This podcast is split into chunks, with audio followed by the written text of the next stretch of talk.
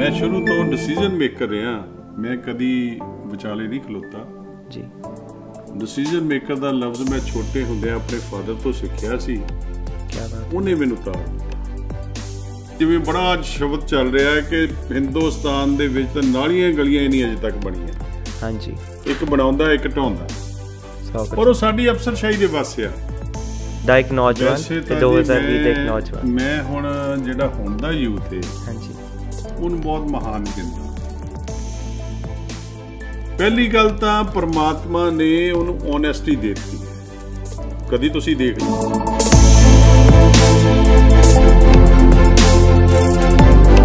ਸਰਬਜੀਤ ਸਿੰਘ ਜੀ ਬਹੁਤ ਬਹੁਤ ਵੈਲਕਮ ਤੁਹਾਡਾ ਇਸ ਸ਼ੋਅ ਤੇ।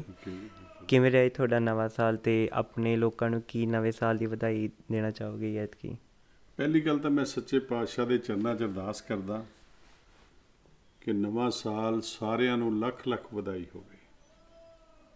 ਬੜੇ ਭਿਆਨਕ ਰੂਪ ਦੇ ਵਿੱਚ 2020 ਸਾਡਾ ਲੰਘਿਆ। ਬੜੀ ਹਾਹਾਕਾਰ ਹੋਈ, ਬੜਾ ਡਰ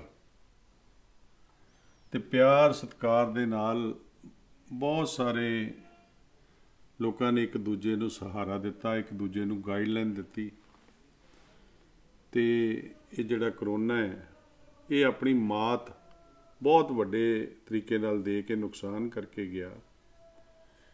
ਪਹਿਲਾਂ ਤਾਂ ਮੈਂ ਉਹਨਾਂ ਨੂੰ ਅਲਦਾ ਕਹਿਣਾ ਜਿਹੜੇ ਮੇਰੇ ਸੱਜਣ, ਜਿਹੜੇ ਮੇਰੇ ਦੋਸਤ, ਜਿਹੜੇ ਸਾਡੇ ਮੁਲਕ ਦੇ ਲੋਕ ਜਾਂ ਵਰਲਡ ਲੈਵਲ ਦੇ ਲੋਕ ਗਏ ਨੇ, ਉਹਨਾਂ ਨੂੰ ਸ਼ਰਧਾ ਦੇ ਫੁੱਲ ਭੇਟ ਕਰਦਾ, ਕਿਉਂਕਿ ਅਸੀਂ ਸਾਰੇ ਇੱਕ ਦੂਜੇ ਦਾ ਹਿੱਸਾ ਵਾਂ।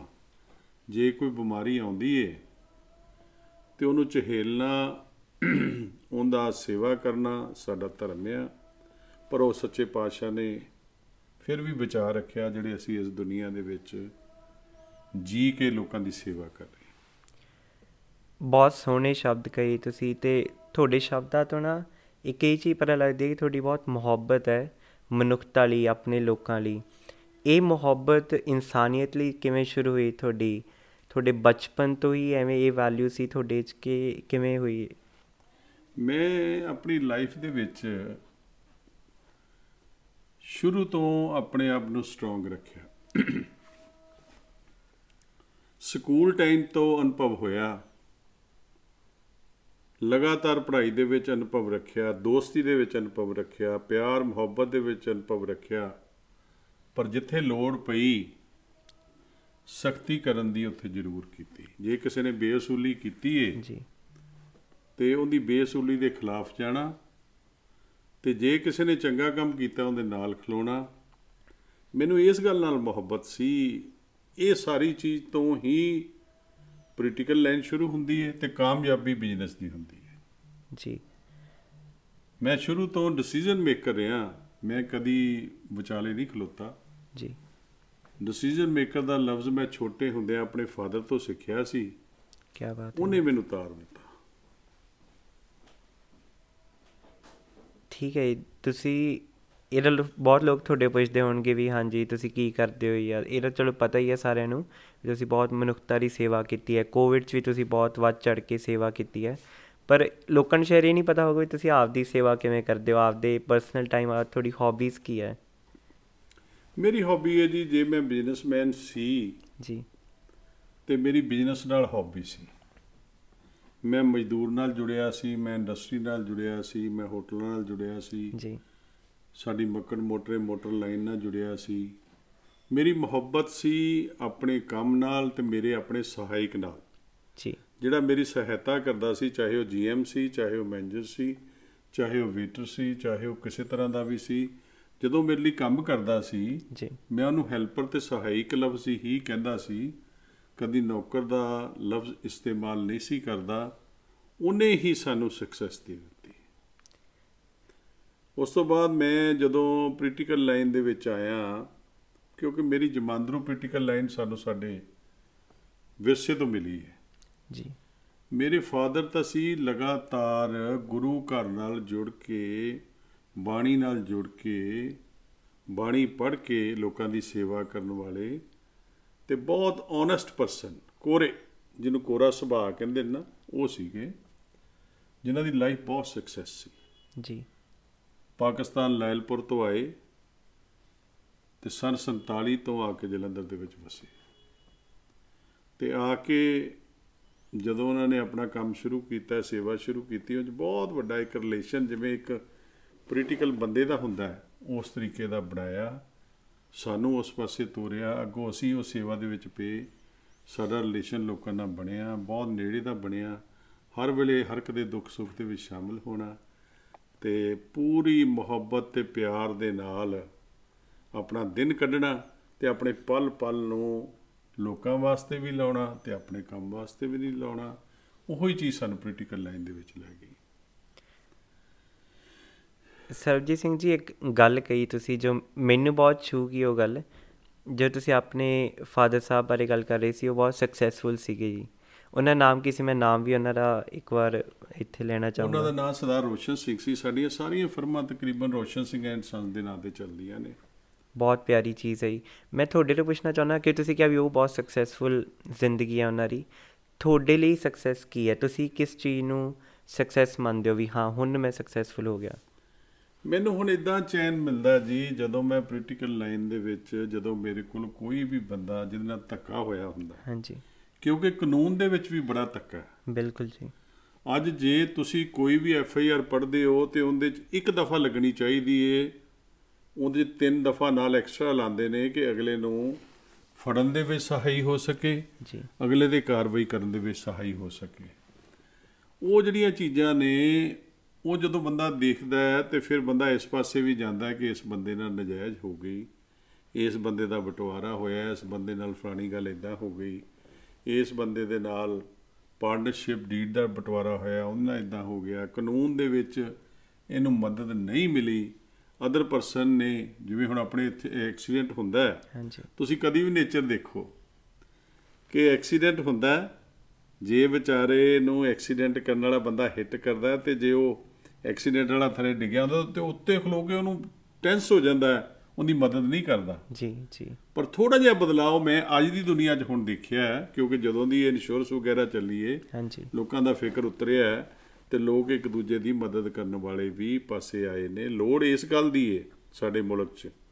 ਪਰ ਲੇਕਿਨ ਥੋੜਾ ਜਿਹਾ ਇਹਨਾਂ ਚੀਜ਼ਾਂ ਨੂੰ ਜਦੋਂ ਦੇਖਿਆ ਉਸ ਤੋਂ ਬਾਅਦ ਜਿੱਥੇ ਲੋੜ ਪਈ ਜਿਵੇਂ ਲੋੜ ਪਈ ਉਹਦੀ ਮਦਦ ਕੀਤੀ। ਮਦਦ ਸਿਰੇ ਲਾ ਕੇ ਹਟਣੀ ਹਾਂਜੀ। ਇਦਾਂ ਨਹੀਂ ਕਰਨੀ। ਦੇਖ ਲਓ ਜੀ ਦੇਖ ਲੈਣਾ ਜੀ। ਹੋ ਸਕਦਾ ਹੈ ਜੀ ਪਰ ਸਾਡੇ ਕਾਨੂੰਨ 'ਚ ਹੈ ਨਹੀਂ। ਜੀ। ਕਾਨੂੰਨਾਂ ਦਾ ਸਿਫਾਰਿਸ਼ ਹੀ ਨਹੀਂ ਕਰ ਸਕਦੇ।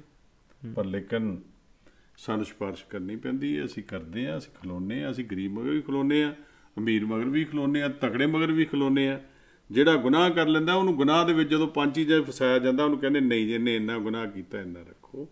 ਉਹ ਸਕੂਨ ਉਦੋਂ ਮਿਲਦਾ ਹੈ ਜਦੋਂ ਅਸੀਂ ਉਹਦੇ ਮਨ ਨੂੰ ਉਹਦਾ ਰਿਲੀਫ ਦਵਾ ਦਿੰਦੇ ਆ ਇੱਕ ਚੀਜ਼ ਜੋ ਮੈਂ ਬੜੀ ਰਿਲੇਟ ਕੀਤੀ, ਤੁਸੀਂ ਕਿਹਾ ਕੁਝ ਲੋਕ ਹੁੰਦੇ ਜੋ ਦੇਖਦੇ ਆ ਬਸ ਵੀ ਹਾਂ ਹਾਂ ਉਹ ਨਾਲ ਬਹੁਤ ਬੁਰਾ ਹੋਇਆ, ਉਹਦੇ ਨਾਲ ਇਹ ਨਹੀਂ ਹੋਣਾ ਚਾਹੀਦਾ ਸੀ। ਤੁਸੀਂ ਇੱਕ ਇਨਸਾਨ ਨੂੰ ਜੋ ਕਰਦਾ ਹੈ, ਠੀਕ ਹੈ ਕੁਝ ਹੋ ਰਿਹਾ, ਤੁਸੀਂ ਫਰੰਟ ਤੇ ਜਾ ਕੇ ਲੜਦੇ ਹੋ, ਠੀਕ ਹੈ ਸਪੋਰਟ ਕਰਦੇ ਹੋ, ਪਿੱਛੇ ਵੀ ਖੜਦੇ ਹੋ ਕੁਝ ਵੀ ਹੋਵੇ, ਤੁਸੀਂ ਇੱਕ ਇਨਸਾਨ ਹੋ ਜੋ ਕਰਦੇ ਆ, ਤੇ ਤੁਸੀਂ ਹੁਣ ਸਰਬਜੀਤ ਸਿੰਘ ਜੀ, ਐਸੇ ਪੱਧਰ ਤੇ ਪਹੁੰਚ ਚੁੱਕੇ ਹੋ ਜਿੱਥੇ ਤੁਸੀਂ ਬਹੁਤ ਵੱਡੇ ਲੈਵਲ ਤੇ ਮਨੁੱਖਤਾ ਦੀ ਸੇਵਾ ਕਰ ਰਹੇ ਹੋ, ਕਰਦੇ ਰਹੇ ਹੋ। ਪਰ ਬਹੁਤ ਵਾਰੀ ਨਾ ਇਸ ਪੱਧਰ ਤੇ ਪਹੁੰਚ ਕੇ ਲੋਕੀ ਤੁਹਾਡੀ ਸਟਰਗਲ ਨਹੀਂ ਦੇਖ ਪਾਉਂਦੇ। ਉਹਨਾਂ ਨੂੰ ਪਤਾ ਨਹੀਂ ਹੁੰਦਾ ਵੀ ਇਹ ਇਨਸਾਨ ਜੋ ਇੰਨੇ ਇਸ ਕਿਸੇ ਮੁਕਾਮ ਤੇ ਪਹੁੰਚਿਆ ਹੈ। ਮੈਂ ਨਾ ਖੁਸ਼ਨਸੀਬੀ ਮੰਨਦਾ ਜਿਹੜੇ ਲੋਕਾਂ ਦੀ ਸੇਵਾ ਕਰ ਸਕਦੇ ਜਿਨ੍ਹਾਂ ਕੋਲ ਇੰਨਾ ਟਾਈਮ ਇੰਨਾ ਰਿਸੋਰਸਸ ਹੁੰਦੇ ਆ, ਲੋਕਾਂ ਦੀ ਸੇਵਾ ਕਰ ਪਾਉਣ। ਤੇ ਉਹ ਤੁਹਾਡੇ ਕੋਲੇ ਮੈਂ ਦੇਖਦਾ ਤੁਸੀਂ ਆਪਦੇ ਸਾਰੇ ਰਿਸੋਰਸਸ ਲੋਕ ਲੋਕ ਸੇਵਾ ਤੇ ਲਾ ਰੱਖਿਆ ਹੈ ਤੇ ਉਹ ਤੁਹਾਡੇ ਸਟਰਗਲਸ ਕੀ ਕੀ ਰਹੇ ਜੋ ਸ਼ਾਇਦ ਲੋਕਾਂ ਨੂੰ ਨਾ ਪਤਾ ਹੋਵੇ? ਕਿਉਂਕਿ ਉਹਨਾਂ ਤਾਂ ਐਂ ਦੇਖਣਾ ਕਿ ਹਾਂਜੀ ਇਹ ਇੱਕ ਇਨਸਾਨ ਇੱਕ ਮੁਕਾਮ ਤੇ ਪਹੁੰਚ ਚੁੱਕਿਆ ਹੈ ਬਟ ਉਹ ਤੁਹਾਡੇ ਉਹ ਉਤਾਰ ਚੜਾਅ ਵਾਲੀ ਸਫ਼ਰ ਕਿਵੇਂ ਰਿਹਾ ਤੁਹਾਡਾ? ਮੇਰਾ ਤਾਂ ਚੜ੍ਹਾਅ ਦਾ ਸਫ਼ਰ ਇਦਾਂ ਜੀ ਜਿਵੇਂ ਮੈਨੂੰ ਪਹਿਲੀ ਕੌਂਸ਼ੀਅਸੀ ਜਿਹੜੀ ਆਦਮਪੁਰ ਮਿਲੀ। ਹਾਂਜੀ। ਮੈਂ ਉੱਥੇ ਨਵੇਂ ਸਿਰਿਓਂ ਆਪਣਾ ਰਿਲੇਸ਼ਨ ਬਣਾਇਆ ਤੇ ਉੱਥੋਂ ਇਲੈਕਸ਼ਨ ਜਿੱਤਿਆ। ਜੀ। ਐਮਐਲਏ ਬਣਿਆ। ਐਮਐਲਏ ਬਣ ਕੇ ਮੈਂ ਨਾਲੀ ਗਲੀ ਜਿਵੇਂ ਬੜਾ ਅੱਜ ਸ਼ਬਦ ਚੱਲ ਰਿਹਾ ਹੈ ਕਿ ਹਿੰਦੁਸਤਾਨ ਦੇ ਵਿੱਚ ਤਾਂ ਨਾਲੀਆਂ ਗਲੀਆਂ ਹੀ ਨਹੀਂ ਅਜੇ ਤੱਕ ਬਣੀਆਂ। ਹਾਂਜੀ। ਇੱਕ ਬਣਾਉਂਦਾ ਇੱਕ ਢਾਉਂਦਾ 100% ਪਰ ਉਹ ਸਾਡੀ ਅਫਸਰਸ਼ਾਹੀ ਦੇ ਵੱਸ ਆ।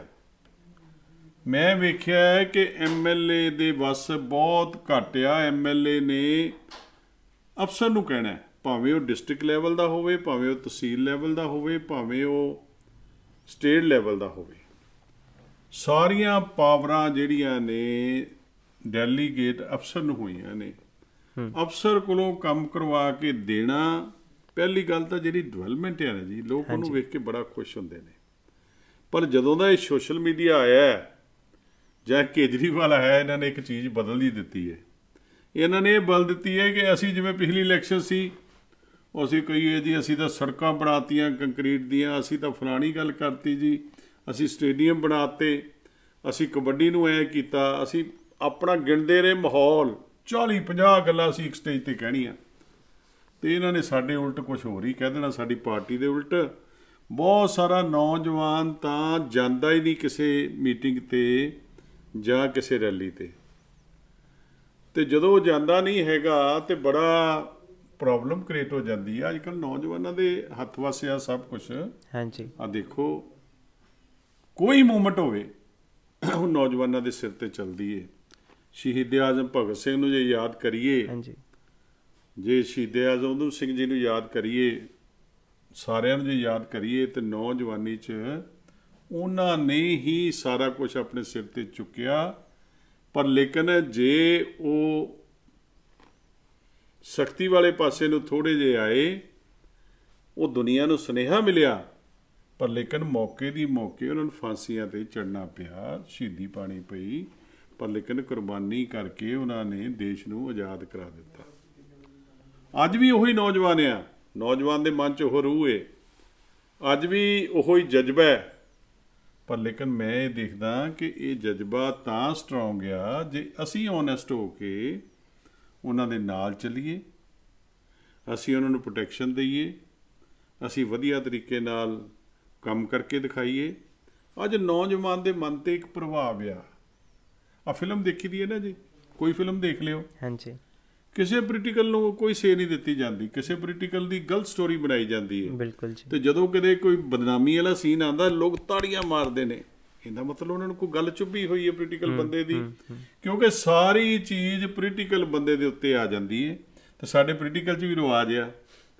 ਜੇ ਮੈਂ ਕਾਂਗਰਸ 'ਚ ਆ ਮੈਂ ਕਾਲੀ ਨੂੰ ਭੰਡਣਾ। ਜੇ ਕਾਲੀ ਹੈ ਤੇ ਉਹਨੇ ਆਮ ਪਾਰਟੀ ਨੂੰ ਭੰਡਣਾ ਹੈ। ਮੰਨ ਲਓ ਉਹਨੂੰ ਵੱਡੇ ਦਾ ਵੱਡਾ ਕਰਕੇ ਦਿਖਾਣਾ ਹੈ ਕਿ ਇਹਨੇ ਬਹੁਤ ਵੱਡਾ ਜੁਰਮ ਕੀਤਾ ਤੇ ਜਦੋਂ ਇਨਸਾਨ ਨੇ ਇੱਕ ਰਸਤੇ ਤੇ ਤੁਰਨਾ ਹੈ ਨਾ ਜੀ ਉਹਨੂੰ ਕੋਈ ਨਾ ਕੋਈ ਪ੍ਰੋਬਲਮ ਦੇ ਵਿੱਚ ਹਿੱਸਾ ਮਿਲ ਹੀ ਜਾਣਾ ਭਾਵੇਂ ਐਕਸੀਡੈਂਟ ਮਿਲ ਜੇ ਭਾਵੇਂ ਪਿਆਰ ਮਿਲ ਜੇ ਭਾਵੇਂ ਉਹਦਾ ਕਠਨ ਰਸਤਾ ਹੋ ਜਾਏ। ਹਾਂਜੀ। ਤੇ ਜਦੋਂ ਕਠਨ ਚੀਜ਼ਾਂ ਹੁੰਦੀਆਂ ਨੇ ਤੇ ਬੰਦਾ ਕੁਝ ਕਹਿ ਪੈਂਦਾ ਜਦੋਂ ਕਹਿ ਪੈਂਦਾ ਤੇ ਨਾਲ ਦੇ ਨੂੰ ਬਹਾਨਾ ਮਿਲ ਜਾਂਦਾ ਉਹ ਚੱਕ ਲੈਂਦਾ ਗੱਲ ਨੂੰ। ਇਹ ਨਹੀਂ ਹੈਗਾ। ਇਹ ਇਹ ਵੇਖੋ ਜਿੰਨੇ ਮੁਲਾਜ਼ਮ ਨੇ ਆਈਐਸ ਨੇ ਆਈਪੀਐਸ ਨੇ ਪੀਪੀਐਸ ਨੇ ਇਹ ਆਪਣੀ ਸੀਟ ਛੱਡ ਕੇ ਜਾਂਦੇ ਆ। ਉਹੀ ਕਿਤਾਬਾਂ ਉਹਨਾਂ ਨੇ ਲਿਖੀਆਂ ਉਹੀ ਕਿਤਾਬਾਂ ਗੋਏ ਸਾਈਨ ਕਰਦੇ ਆ। ਪਰ ਇੱਕ ਦੂਜੇ ਨੂੰ ਪਨਿਸ਼ ਨਹੀਂ ਕਰਦੇ ਇੱਕ ਦੂਜੇ ਦਾ ਨੁਕਸ ਨਹੀਂ ਕਰਦੇ ਅੱਗੋਂ ਦੀ ਅੱਗੋਂ ਆਪਣਾ ਕੰਮ ਚਲਾਉਂਦੇ ਆ। ਮੇਰੇ ਕਹਿਣ ਦਾ ਮਕਸਦ ਇਹ ਇਹ ਪ੍ਰੋਟੈਕਸ਼ਨ ਚਾਹੀਦੀ ਹੈ ਬਹੁਤ ਸਾਰੇ ਕੰਟਰੀਆਂ 'ਚ ਇਹ ਚੀਜ਼ ਹੈਗੀ ਹੈ ਇੱਕ ਹਰਦਾ ਦੂਜਾ ਹੈਂਡਸ਼ੇਕ ਕਰਦਾ ਕਿ ਮੈਂ ਤੇਰੀ ਮਦਦ ਕਰਾਂਗਾ। ਇੱਥੇ ਸਾਡੇ ਰਿਵਾਜ ਨਹੀਂ ਹੈਗਾ। ਇਹ ਰਿਵਾਜ ਹੋਣਾ ਚਾਹੀਦਾ। ਸਹੀ ਗੱਲ ਕਹੀ ਤੁਸੀਂ ਕਾਫੀ। ਹੁਣ ਇੱਕ ਹੋਟਲ ਖੋਲਦਾ ਹੈ ਕੋਈ ਉਹਦੇ ਸਾਹਮਣੇ ਦੂਜਾ ਹੋਟਲ ਖੋਲਦਾ ਹੈ ਨਾ ਤਾਂ ਉਹਨੂੰ ਬਿਨਾਂ ਕੁਝ ਦੇਖੀ ਐਂ ਸਮਝ ਲੈਂਦੇ ਵੀ ਇਹ ਕੰਪੀਟੀਸ਼ਨ ਹੈ ਮੇਰਾ। ਬਿਲਕੁਲ। ਇਹ ਨਹੀਂ ਸਮਝਦੇ ਵੀ ਦੋਵੇਂ ਮਿਲ ਕੇ ਕੀ ਕੁਝ ਕਰ ਸਕਦੇ ਆ। ਹੈ ਨਾ ਤੇ ਤੁਸੀਂ ਯੂਥ ਦੀ ਗੱਲ ਕਰ ਰਹੇ ਸੀ ਸਰਬਜੀਤ ਸਿੰਘ ਜੀ। ਜੋ ਮ- ਤੁਹਾਡੇ ਲਈ ਪੁੱਛਣਾ ਚਾਹੁੰਦਾ 1980 ਦਾ ਜੋ ਯੂਥ ਸੀਗਾ ਪਿਛਲੀ ਸਦੀ ਦਾ ਤੇ ਹੁਣ 2020 ਦਾ ਯੂਥ ਹੈ ਜੋ ਕਿ ਮੇਰੇ ਹਿਸਾਬ ਨਾਲ ਇਕੁਅਲੀ ਉਤਾਵਲਾ ਹੈ ਬਹੁਤ ਹੀ ਐਕਸਾਈਟਿਡ ਹੈ ਬਹੁਤ ਹੀ ਜੋਸ਼ ਹੈ ਉਹਨਾਂ 'ਚ ਪਰ ਉਹ ਫ਼ਰਕ ਕਿਉਂਕਿ ਹੁਣ ਸੋਸ਼ਲ ਮੀਡੀਆ ਆ ਚੁੱਕਿਆ ਹੈ ਟੈਕਨੋਲੋਜੀ ਬਹੁਤ ਬਦਲ ਚੁੱਕੀ ਹੈ ਮੀਡੀਆ ਬਦਲ ਚੁੱਕਿਆ ਹੈ ਪ੍ਰਿੰਟ ਮੀਡੀਆ ਬਦਲ ਚੁੱਕਿਆ ਹੈ ਤਾਂ ਉਹ ਫ਼ਰਕ ਕੀ ਲੱਗਦਾ ਤੁਹਾਨੂੰ 1980 ਦਾ ਇੱਕ ਨੌਜਵਾਨ ਤੇ ਤਾਂ ਜੀ 2020 ਦਾ ਇੱਕ ਨੌਜਵਾਨ? ਮੈਂ ਹੁਣ ਜਿਹੜਾ ਹੁਣ ਦਾ ਯੂਥ ਹੈ ਹਾਂਜੀ। ਉਹਨੂੰ ਬਹੁਤ ਮਹਾਨ ਗਿਣਦਾ। ਪਹਿਲੀ ਗੱਲ ਤਾਂ ਪ੍ਰਮਾਤਮਾ ਨੇ ਉਹਨੂੰ ਓਨੈਸਟੀ ਦਿੱਤੀ ਹੈ। ਕਦੀ ਤੁਸੀਂ ਦੇਖ ਲਿਓ ਕੋਈ ਬੱਚਾ ਆਪਣੇ ਮਾਪਿਓ ਤੋਂ ਲੈ ਕੇ ਆਪਣੇ ਚਾਚਿਆਂ ਤੋਂ ਲੈ ਕੇ ਆਪਣੇ ਰਿਸ਼ਤੇਦਾਰੀ ਦੇ ਦੋਸਤਾਂ ਤੋਂ ਲੈ ਕੇ ਝੂਠ ਨਹੀਂ ਮਾਰੇਗਾ। ਹਾਂਜੀ।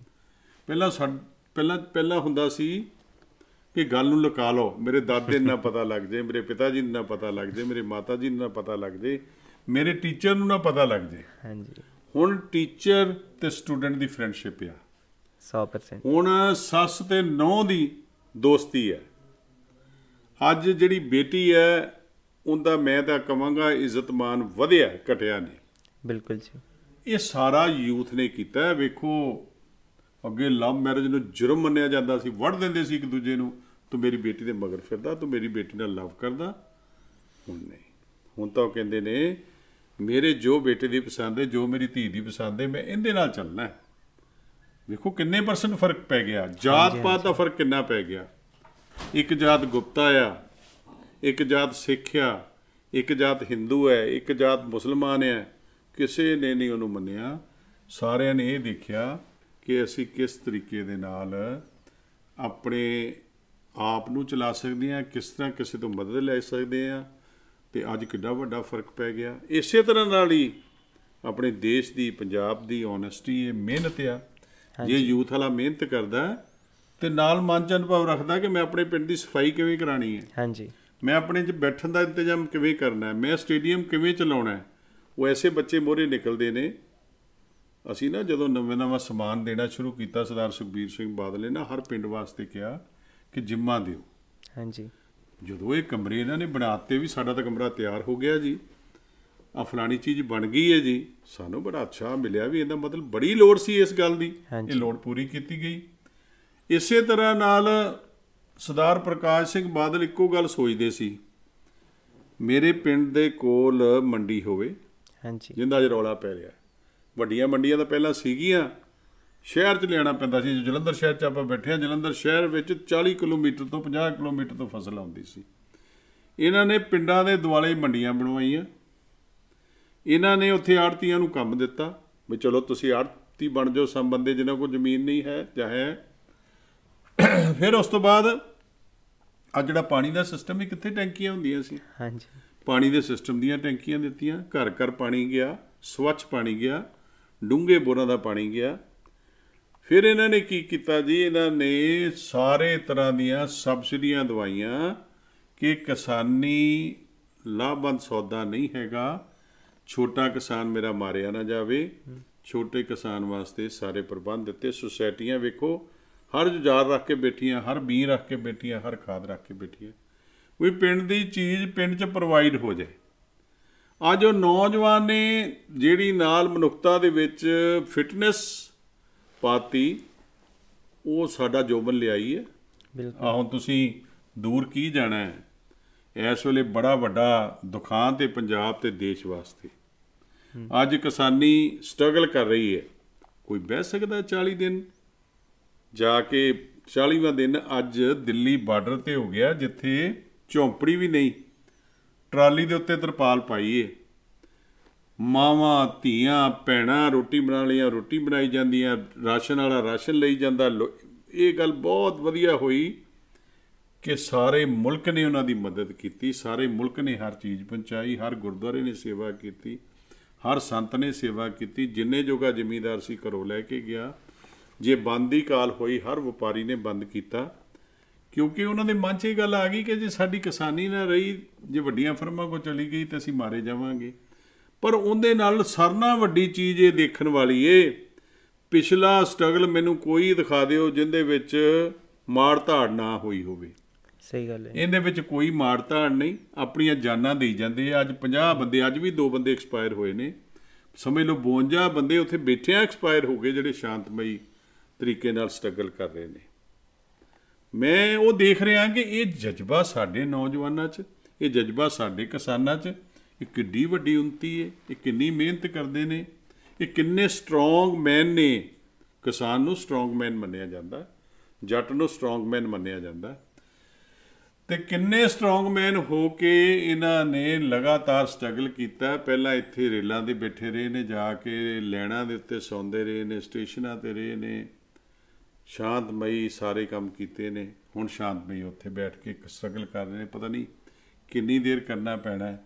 ਤੇ ਜੇ ਮੈਂ ਅੱਜ ਦਾ ਨੌਜਵਾਨ ਤੁਹਾਡੀ ਗੱਲ ਦੇ ਸਵਾਲ ਤੇ ਆ ਜਾ ਅੱਜ ਦਾ ਨੌਜਵਾਨ ਦੇ ਕਾਰਨ ਹੀ ਅੱਜ ਇੰਨੀ ਸ਼ਾਂਤੀ ਏ ਕਿ ਆਪਣੇ ਬਜ਼ੁਰਗਾਂ ਦਾ ਕਹਿਣਾ ਮੰਨ ਕੇ ਕਿਸੇ ਤਰ੍ਹਾਂ ਦਾ ਵੀ ਕੋਈ ਨੁਕਸਾਨ ਨਹੀਂ ਕੀਤਾ। ਦੇਖੋ ਕਿੰਨੀ ਸਟਰਗਲ ਏ। ਕੱਲ ਇੱਕ ਨੌਜਵਾਨ ਬੈਗ ਟਰੈਕਟਰ ਲੈ ਕੇ ਪੰਜਾਬ ਤੋਂ 350 ਕਿਲੋਮੀਟਰ ਉੱਥੇ ਪਹੁੰਚ ਗਿਆ। ਹੈਂਡੀਕੈਪ ਆਪਣੀ ਬੱਗੀ ਦੇ ਉੱਤੇ ਚਲਾ ਗਿਆ, ਚਲਾ ਕੇ। ਮਾਤਾ ਕੋਈ ਚਲੀ ਗਈ ਹੈ ਜਿਹਨੂੰ ਜਿਹਨੂੰ- ਜਿਹਨੂੰ ਬੜੀ ਪ੍ਰੋਬਲਮ ਹੈ ਕੱਲੀ ਮਾਤਾ ਕਹਿੰਦੀ, ਮੈਂ ਤਾਂ ਇੱਥੇ ਜਾ ਕੇ ਰਹੂੰਗੀ। ਮੈਂ ਤਾਂ ਆਪਣੀ ਸ਼ਹੀਦੀ ਪ੍ਰਾਪਤ ਕਰੂੰਗੀ। ਇਹ ਜਿਹੜਾ ਜਜ਼ਬਾ ਆਇਆ ਨਾ ਜੀ ਸਾਹਮਣੇ, ਇਹਨੇ ਪੰਜਾਬ ਨੂੰ, ਦੇਸ਼ ਨੂੰ, ਸਿੱਖ ਕੌਮ ਨੂੰ ਮੈਂ ਕੌਮ ਤਾਂ ਤਾਂ ਨਹੀਂ ਕਹਿੰਦਾ ਕਿ ਸਾਰੇ ਕਿਸਾਨ ਚਾਹੇ ਯੂਪੀ ਦੇ ਚਾਹੇ ਦੂਜੇ ਬਾਰਡਰਾਂ ਦੇ ਉਹ ਵੀ ਸਾਰੇ ਪਹੁੰਚੇ ਨੇ। ਉਹਨਾਂ ਚੋਂ ਜ਼ਿਆਦਾ ਹਿੰਦੂ ਜੈਂਟਲਮੈਨ ਨੇ। ਤੇ ਤੁਸੀਂ ਦੇਖ ਲਓ ਹਰਿਆਣਵੀ ਜਿੰਨੇ ਨੇ ਕਿਨੇ ਕਿਵੇਂ ਇੱਕ ਦੂਜੇ ਨੂੰ ਸਪੋਰਟ ਕੀਤਾ। ਸਰਕਾਰਾਂ ਨੇ ਲੜਾਇਆ ਹੈ, ਸਰਕਾਰਾਂ ਨੇ ਡਿਵਾਈਡ ਕੀਤਾ। ਕਿਸਾਨ ਇਕੱਠਾ ਹੋ ਗਿਆ ਸਮੁੰਦਰ ਬਣ ਗਿਆ। ਕਹਿਣ ਦਾ ਮਸਲਾ ਇਹ ਸਾਰਾ ਨੌਜਵਾਨਾਂ ਨੂੰ ਸਨੇਹ ਜਾਂਦਾ ਹੈ। ਸਾਡੀ ਲਾਈਨ ਦੇ ਵਿੱਚ ਵੀ ਜਿਹੜੇ ਨੌਜਵਾਨ ਬੰਦੇ ਬਣੇ ਨੇ ਨਵੇਂ ਆਏ ਨੇ ਭਾਵੇਂ ਕੋਈ ਐਮਐਲਏ ਦੇ ਰੂਪ ਚ ਆਇਆ ਹੈ, ਕੋਈ ਐਮਪੀ ਦੇ ਰੂਪ ਚ ਆਇਆ ਹੈ, ਉਹ ਵੀ ਓਨੈਸਟੀ ਨਾਲ ਭਰਿਆ ਉਹ ਵੀ ਵਿਧਾਨ ਸਭਾ ਜਦੋਂ ਖਲੋਂਦਾ ਹੈ, ਪਾਰਲੀਮੈਂਟ ਚ ਖਲੋਂਦਾ ਹੈ, ਤੇ ਸਚਾਈ ਦੀ ਗੱਲ ਕਰਦਾ ਹੈ। ਨਿਰਾ ਪਾਰਟੀ ਮਗਰ ਗੱਲ ਨਹੀਂ ਕਰਦਾ। ਜਿਹੜਾ ਬੰਦਾ ਸੱਚੀ ਗੱਲ ਕਰੇ ਲੋਕ ਉਹਨੂੰ ਸ਼ਾਬਾਸ਼ ਦਿੰਦੇ ਨੇ ਲੋਕ ਉਹਨੂੰ ਪਿਆਰ ਕਰਦੇ ਨੇ ਲੋਕ ਉਹਨੂੰ ਆਸ਼ੀਰਵਾਦ ਦਿੰਦੇ ਨੇ। ਇਹ ਵੋਟ ਵੀ ਇੱਕ ਆਸ਼ੀਰਵਾਦ ਆ। ਜਦੋਂ ਆਸ਼ੀਰਵਾਦ ਹੋਣਾ ਵੋਟ ਤੁਹਾਨੂੰ ਤਾਂ ਪੈਣੀ ਹੈ ਨਹੀਂ ਤੇ ਵੋਟ ਪਾਉਣ ਲੱਗਿਆ ਤੁਸੀਂ ਆਪਣੀ ਵੋਟ ਚੁੱਕ ਕੇ ਦੂਜੇ ਡੱਬੇ 'ਚ ਪਾ ਦੇਣੀ। ਨਹੀਂ ਯਾਰ ਇਹਦਾ ਆਚਰਣ ਠੀਕ ਨਹੀਂ ਇਹ ਦੇਸ਼ ਲਈ ਠੀਕ ਨਹੀਂ ਹੋ ਸਕਦਾ ਇਹ ਪੰਜਾਬ ਲਈ ਠੀਕ ਨਹੀਂ ਹੋ ਸਕਦਾ। ਇਸ ਕਰਕੇ ਅੱਜ ਉੱਪਰ ਹੀ ਹੋ ਜਾਏਗਾ ਦੇਖਿਓ ਹੁਣ ਇੰਨੀ ਦੁਨੀਆ ਸਾਡੀ ਬਾਹਰ ਚਲ ਗਈ ਬਾਹਰਲੇ ਮੁਲਕਾਂ 'ਚ। ਐਨਆਰਆਈ ਵੀਰ ਜਾਗ ਵੇਖੋ ਕਿਵੇਂ ਮਿਹਨਤ ਕਰਦੇ ਨੇ। ਇਸ ਲੋਕਡਾਊਨ 'ਚ ਉਹਨਾਂ ਨੇ ਕਿੰਨੀ ਕਿੰਨੀ ਮਦਦ ਭੇਜੀ ਹੈ। ਮੇਰੇ ਦੋ ਤਿੰਨ ਦੋਸਤ ਨੇ ਜਿਨ੍ਹਾਂ ਡੀਜ਼ਲ ਪੈਟਰੋਲ ਹੀ ਫ੍ਰੀ ਕੀਤਾ ਹੋਇਆ। ਜਿਨ੍ਹਾਂ ਨੇ ਪੈਸੇ ਬੰਦ ਤੇ ਕਿ ਟਰਾਲੀ ਭਰ ਕੇ ਜਾਂਦੀ, ਉਹਦੀ ਸੇਵਾ ਵਾਸਤੇ ਅਸੀਂ ਆ ਖਰਚਾ ਕਰਾਂਗੇ ਨਾਲ। ਉਹਨਾਂ ਨੇ ਸ਼ਹਿ ਨਹੀਂ ਦਿੱਤੀ। ਉਹਨਾਂ ਨੇ ਨਾਲ ਹੋ ਕੇ ਭਾਈਬੰਦੀ ਦਿਖਾਈਏ ਅਸੀਂ ਕਿਸਾਨ ਸੀ, ਕਿਸਾਨ ਦੇ ਪੁੱਤ ਸੀ। ਅਸੀਂ ਬਾਹਰ ਚਲੇ ਗਏ, ਸਾਡੇ ਕੋਲ ਡਾਲਰ ਪਾਉਂਡ ਆ ਗਏ। ਅਸੀਂ ਆਪਣੇ ਦਸਵੰਧ ਕੱਢ ਕੇ ਤੁਹਾਨੂੰ ਭੇਜ ਰਹੇ ਹਾਂ, ਕਿਉਂਕਿ ਸਾਡੀ ਧਰਤੀ ਮਾਂ, ਜਿਹਦੇ ਨਾਲ ਸਾਨੂੰ ਪਿਆਰ ਏ। ਤੁਹਾਡੇ ਨਾਲ ਸਾਨੂੰ ਪਿਆਰ ਏ, ਸਾਨੂੰ ਆਪਣੇ ਪਿੰਡ ਨਾਲ ਪਿਆਰ ਏ। ਇਸ ਕਰਕੇ ਅਸੀਂ ਕਰ ਰਹੇ ਹਾਂ। ਵੇਖੋ, ਇਹ ਜਿਹੜੀ ਮਹਾਨ ਗੱਲ ਹੋਈ ਹੈ ਨਾ ਜੀ, ਇਹ ਉਦਾਂ ਨਹੀਂ ਸੀ ਪਤਾ ਲੱਗਣੀ। ਜਦੋਂ ਕੋਈ ਸਟਰਗਲ ਹੋਵੇ, ਉਦੋਂ ਹੀ ਪਤਾ ਲੱਗਦੀ ਹੈ। ਜਦੋਂ ਕੋਈ ਔਖਾ ਸਮਾਂ ਹੋਵੇ, ਉਦੋਂ ਹੀ ਪਤਾ ਲੱਗਦਾ ਹੈ।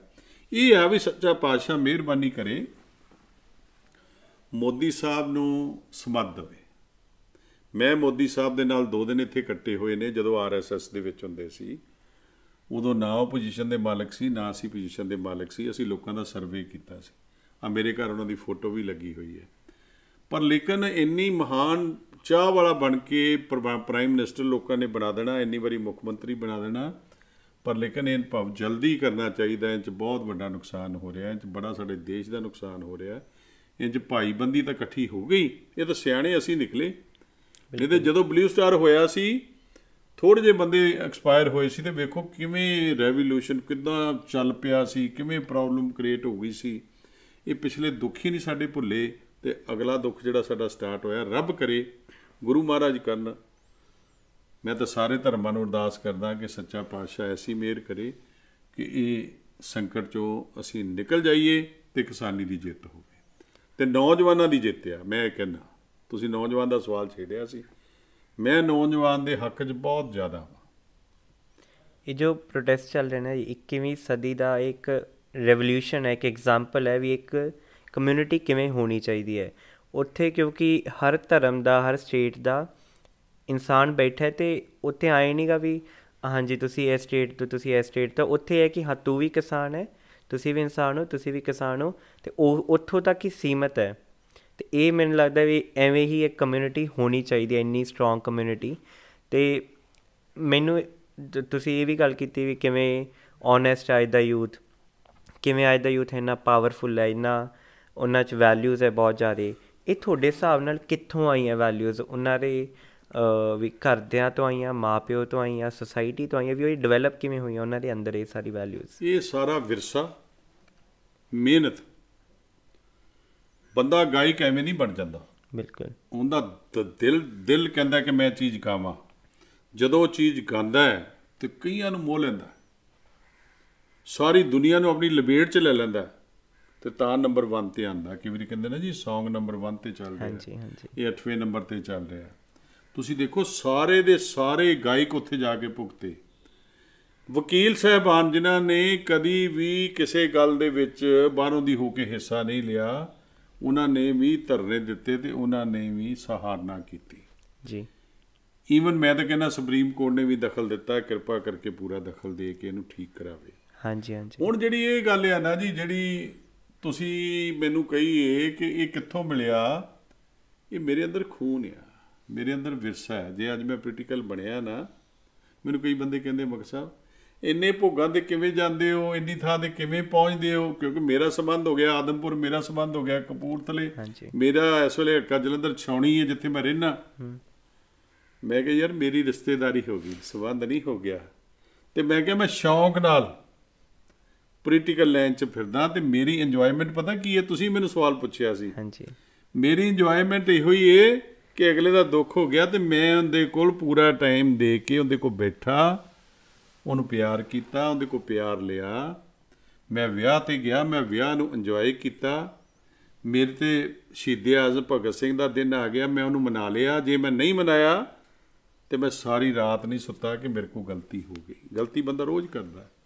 ਰੋਜ਼ ਸਾਡੇ ਕੋਲ ਲੋਕ ਰਹਿ ਵੀ ਜਾਂਦੇ ਨੇ, ਪਰ ਅਸੀਂ ਦੂਜੇ ਦਿਨ ਜਾ ਕੇ ਉਹਨਾਂ ਨੂੰ ਮਿਲ ਲਈਦਾ। ਮਾਫੀ ਮੰਗ ਲਈਦੀ ਹੈ, ਘਰ 'ਚ ਵੀ ਬਿਮਾਰੀ, ਸੁੱਖ, ਦੁੱਖ ਹੁੰਦਾ ਹੈ, ਕਿਸੇ ਲਈ ਨਹੀਂ ਬੰਦਾ ਜਾ ਸਕਦਾ। ਪਰ ਲੇਕਿਨ ਮੈਂ ਇਹ ਕਹਿ ਸਕਦਾ ਕਿ ਜੇ ਬੰਦਾ ਸ਼ੌਂਕ ਨਾਲ ਪੋਲੀਟੀਕਲ ਲਾਈਨ ਕਰੇ, ਘਰੋਂ ਸੌਖਾ ਹੋਵੇ, ਤੇ ਲੋਕਾਂ ਨੂੰ ਬੜਾ ਸੁੱਖ ਦੇ ਸਕਦਾ ਹੈ। ਅਸੀਂ ਆਪਣੇ ਆਪ ਨੂੰ, ਮੈਂ ਤਾਂ ਆਪਣੇ ਆਪ ਨੂੰ ਪਹਿਲਾਂ ਸਕਸੈਸ ਕੀਤਾ ਹੈ ਕਿ ਮੈਂ ਫਾਈਨੈਂਸ਼ੀਅਲੀ ਠੀਕ ਹੋਵਾਂ। ਕਾਰੋਬਾਰ ਸੈੱਟ ਕਰਨ ਤੋਂ ਬਾਅਦ ਜਦੋਂ ਮੇਰੇ ਬੱਚਿਆਂ ਨੇ ਨਾਲ ਸੰਭਾਲ ਲਿਆ ਉਹਨਾਂ ਨੂੰ ਵੀ ਕਿਹਾ ਕਿ ਤੁਸੀਂ ਕੰਮ ਵੀ ਕਰੋ, ਤੁਸੀਂ ਸੇਵਾ 'ਚ ਵੀ ਆਓ। ਵੇਲੇ ਕੁ ਵੇਲੇ ਅਸੀਂ ਨਹੀਂ ਹਰ ਜਗ੍ਹਾ ਜਾਓ, ਹਰ ਜਗ੍ਹਾ ਮਿਲੋ, ਹਰ ਤੱਕ ਨੂੰ ਪਿਆਰ ਕਰੋ। ਜੇ ਤੁਸੀਂ ਵੋਟਾਂ ਮੰਗਣ ਜਾਂਦੇ ਹੋ, ਜੇ ਪਾਰਟੀ ਲਈ ਕੰਮ ਕਰਦੇ ਹੋ, ਤੇ ਤੁਸੀਂ ਆਪਣੇ ਦਿਨ 'ਚੋਂ ਦਸਵੰਧ ਕੱਢ ਕੇ ਲੋਕਾਂ ਦੀ ਸੇਵਾ ਦੇ ਵਿੱਚ ਹਾਜ਼ਰ ਰਹੋ। ਸ਼ਹਿਰ 'ਚ ਕੋਈ ਹਬੀ ਨਬੀ ਹੋ ਜਾਂਦੀ ਹੈ, ਪੂਰੀ ਕਰੋ, ਉਹਦੇ ਨਾਲ ਖਲੋ। ਇਹ ਸਾਰੀ ਚੀਜ਼ ਇੱਕ ਸ਼ੌਂਕ ਤੋਂ ਹੈ ਜੀ। ਜੇ ਸ਼ੌਂਕ ਨਾ ਹੋਵੇ ਨਾ ਤੇ ਕਿਸੇ ਨੂੰ ਕੋਈ ਹੱਕ ਨਹੀਂ ਉਹ ਪੋਲੀਟੀਕਲ ਲਾਈਨ 'ਚ ਆਵੇ। ਜੋ ਥੱਕਿਆ ਹੋਇਆ ਤੇ ਉਹ ਬਿਲਕੁਲ ਨਾ ਆਵੇ। ਜਿਵੇਂ ਹੁਣ ਉਮਰਾਂ ਦਾ ਕੰਪੈਰੀਜ਼ਨ ਚੱਲ ਪਿਆ ਹਾਂਜੀ। ਵੱਡੀ ਉਮਰ ਵਾਲੇ ਬਿਮਾਰ ਹੁੰਦੇ ਨੇ ਨਹੀਂ ਕਰ ਸਕਦੇ ਨਹੀਂ ਪੋਰਟਫੋਲੀਓ ਸੰਭਾਲ ਸਕਦੇ। ਪਰ ਜੇ ਉਹਨਾਂ ਦੇ ਮਨ ਦਾ ਸ਼ੌਂਕ ਹੈ ਚੱਲ ਰਹੇ ਨੇ ਤੇ ਉਹਨਾਂ ਦੀ ਇੱਕ ਤਾਕਤ ਹੈ। ਬਿਲਕੁਲ। ਸਾਡੇ ਐਗਜ਼ਾਮਪਲ ਹੈ ਸਰਦਾਰ ਪ੍ਰਕਾਸ਼ ਸਿੰਘ ਬਾਦਲ ਦੀ। ਉਹ ਅੱਜ ਵੀ ਕਿਤੇ ਵੀ ਖਲੋ ਜਾਣਗੇ ਤੇ ਲੋਕੀ ਘਰ ਬੈਠੇ ਉਹਨਾਂ ਨੂੰ ਜਿਤਾ ਦੇਣਗੇ ਕਿਉਂਕਿ ਪੰਜ ਵਾਰੀ ਮੁੱਖ ਮੰਤਰੀ ਬਣਨਾ ਕੋਈ ਸੌਖੀ ਗੱਲ ਨਹੀਂ। ਤੇ ਛੋਟੀ ਲਾਈਨ ਤੋਂ ਸਰਪੰਚੀ ਤੋਂ ਉੱਪਰ ਆਣਾ ਕੋਈ ਛੋਟੀ ਗੱਲ ਨਹੀਂ ਕਿਸਾਨੀ ਤੋਂ ਉੱਤੇ ਆਣਾ ਕੋਈ ਛੋਟੀ ਗੱਲ ਨਹੀਂ। ਮੇਰਾ ਕਹਿਣ ਦਾ ਮਕਸਦ ਹੈ ਕਿ ਸ਼ੌਂਕ ਆ ਤੇ ਸੇਵਾ ਹੈ। ਬਿਲਕੁਲ। ਸੇਵਾ ਤੇ ਪਿਆਰ ਆ। ਤੁਹਾਡੀ ਜਿਹੜੀ ਤੁਹਾਡਾ ਜਿਹੜਾ ਜਵਾਬ ਹੈ ਨਾ ਬਹੁਤ ਖੁਸ਼ੀ ਹੋਈ ਮੈਨੂੰ ਸੁਣ ਕੇ ਕਿਉਂਕਿ ਮੇਰੀ ਵੀ ਇੱਕ ਸਭ ਤੋਂ ਵੱਡੀ ਵੈਲਿਊ ਹੈ ਕਿ ਮੈਂ ਸਭ ਤੋਂ ਜ਼ਿਆਦਾ ਲੋਕਾਂ ਦੀ ਸੇਵਾ ਕਰਨਾ ਚਾਹੁੰਦਾ। ਮੈਂ ਇੱਕ ਸਾਲ ਨੇਪਾਲ ਲਾ ਕੇ ਆਇਆ ਕਾਠਮੰਡੂ। ਉਸ ਤੋਂ ਪਹਿਲਾਂ 3 ਸਾਲ ਚੰਡੀਗੜ੍ਹ ਲਾਏ। ਹੁਣ ਵੀ ਮੈਂ ਕਰਨਾਟਕਾ ਦੇ ਐਨਜੀਓ ਵਿਦਿਆ ਪੋਸ਼ਾਕ ਉੱਥੇ ਬੱਚਿਆਂ ਨੂੰ ਪੜ੍ਹਾਈਦਾ ਹੈ। ਦੋ ਮੇਰੇ ਕੋਲੇ ਹੋਰ ਸਟੂਡੈਂਟ ਹੈ ਜਿਹੜੇ ਡ੍ਰੌਪ ਆਊਟ ਹੈ ਕਾਲਜ ਨਹੀਂ ਪੂਰਾ ਕਰ ਸਕੇ ਫਾਈਨੈਂਸ਼ੀਅਲ ਕੰਡੀਸ਼ਨਸ ਕਰਕੇ। ਤੇ ਜਿਹੜੀ ਤੁਸੀਂ ਗੱਲ ਕਹੀ ਵੀ ਪਹਿਲਾਂ ਆਪਦਾ ਬੰਦਾ ਫਾਈਨੈਂਸ਼ੀਅਲੀ ਜਦ ਸੈੱਟ ਹੋ ਗਿਆ ਨਾ, ਉਦੋਂ ਕੁਝ ਟਾਈਮ ਤੱਕ ਕੱਢਣਾ ਹੀ ਚਾਹੀਦਾ ਕਿਉਂਕਿ ਇਹ ਵੀ ਇੱਕ ਖੁਸ਼ਨਸੀਬੀ ਹੈ ਕਿ ਤੁਹਾਡੇ ਟੇਬਲ ਤੇ ਖਾਣਾ ਹੈ, ਤੁਹਾਡੀ ਜੇਬ 'ਚ ਪੈਸੇ ਹੈ। ਖੁਸ਼ਨਸੀਬੀ ਮੰਨਦਾ ਮੈਂ ਇਸ ਚੀਜ਼ ਨੂੰ ਤੇ ਤੁਸੀਂ ਇੱਕ ਬਹੁਤ ਵਧੀਆ ਐਗਜ਼ਾਮਪਲ ਹੋ ਵੀ ਤੁਸੀਂ ਹੁਣ ਉਸ ਖੁਸ਼ਨਸੀਬੀ ਨੂੰ ਬਹੁਤ ਚੰਗੀ ਤਰ੍ਹਾਂ ਯੂਜ਼ ਕਰ ਰਹੇ ਹੋ, ਲੋਕਾਂ ਦੇ ਭਲਾਈ ਲਈ ਯੂਜ਼ ਕਰ ਰਹੇ ਹੋ। ਤੇ ਤੁਸੀਂ ਬਿਜ਼ਨਸ ਬਾਰੇ ਵੀ ਗੱਲ ਕੀਤੀ, ਮੈਂ ਇੱਕ, ਕਿਉਂਕਿ ਮੈਨੂੰ ਪਤਾ ਹੈ ਤੁਸੀਂ ਬਹੁਤ ਕੁਝ ਕਰਦੇ ਹੋ ਦਿਨ 'ਚ, ਤੇ ਇੱਕ ਜੋ ਅੱਜ ਦਾ ਯੂਥ ਮੇਰੇ ਹਿਸਾਬ ਨਾਲ ਤੁਹਾਡੇ ਤੇ ਇੱਕ ਬਹੁਤ ਵੱਡਾ ਲੈਸਨ ਲੈ ਸਕਦਾ ਹੈ ਟਾਈਮ ਮੈਨੇਜਮੈਂਟ ਤੁਸੀਂ ਬਿਜ਼ਨਸ ਲੋਕ ਸੇਵਾ ਪੋਲਿਟਿਕਸ ਪਰਸਨਲ ਲਾਈਫ ਇਹ ਸਭ ਕਿਵੇਂ ਮੈਨੇਜ ਕਰਦੇ ਹੋ ਇੱਕ ਦਿਨ 'ਚ? ਮੈਂ ਜੀ ਪਹਿਲੀ ਇੰਪੋਰਟੈਂਸ ਦੇਣਾ ਆਪਣੇ ਪੋਲੀਟੀਕਲ ਕੰਮ ਨੂੰ। ਜੀ।